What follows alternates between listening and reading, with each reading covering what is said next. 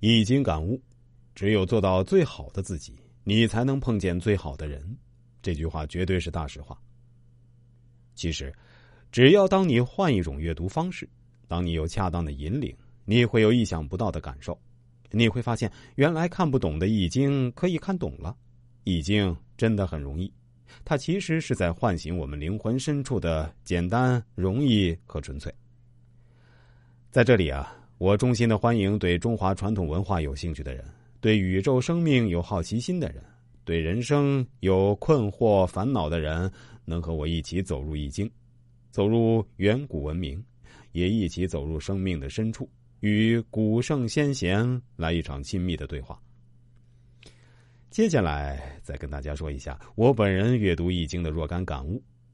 古人云：“近朱者赤，近墨者黑。”一个人的志趣、品德、事业都是会受朋友的影响，有些是好的，有些是坏的。人生在世，倘若结交上好的朋友，不光能得到情感的慰藉。同时，好友之间能相互砥砺，共赴患难，成为事业的基石。而结交好的朋友的基础，就是先成为最好的自己。有道是“物以类聚，人以群分”。战国时期，齐宣王要便是淳于髡举荐贤士，他一天就推举了七个。宣王很诧异，问他是否鱼目混珠。淳于髡说：“鸟有鸟类，兽有兽类，只有到山上才能够采到柴胡，这就是物有各类。我经常与贤人打交道，因此能为你举荐更多的贤人。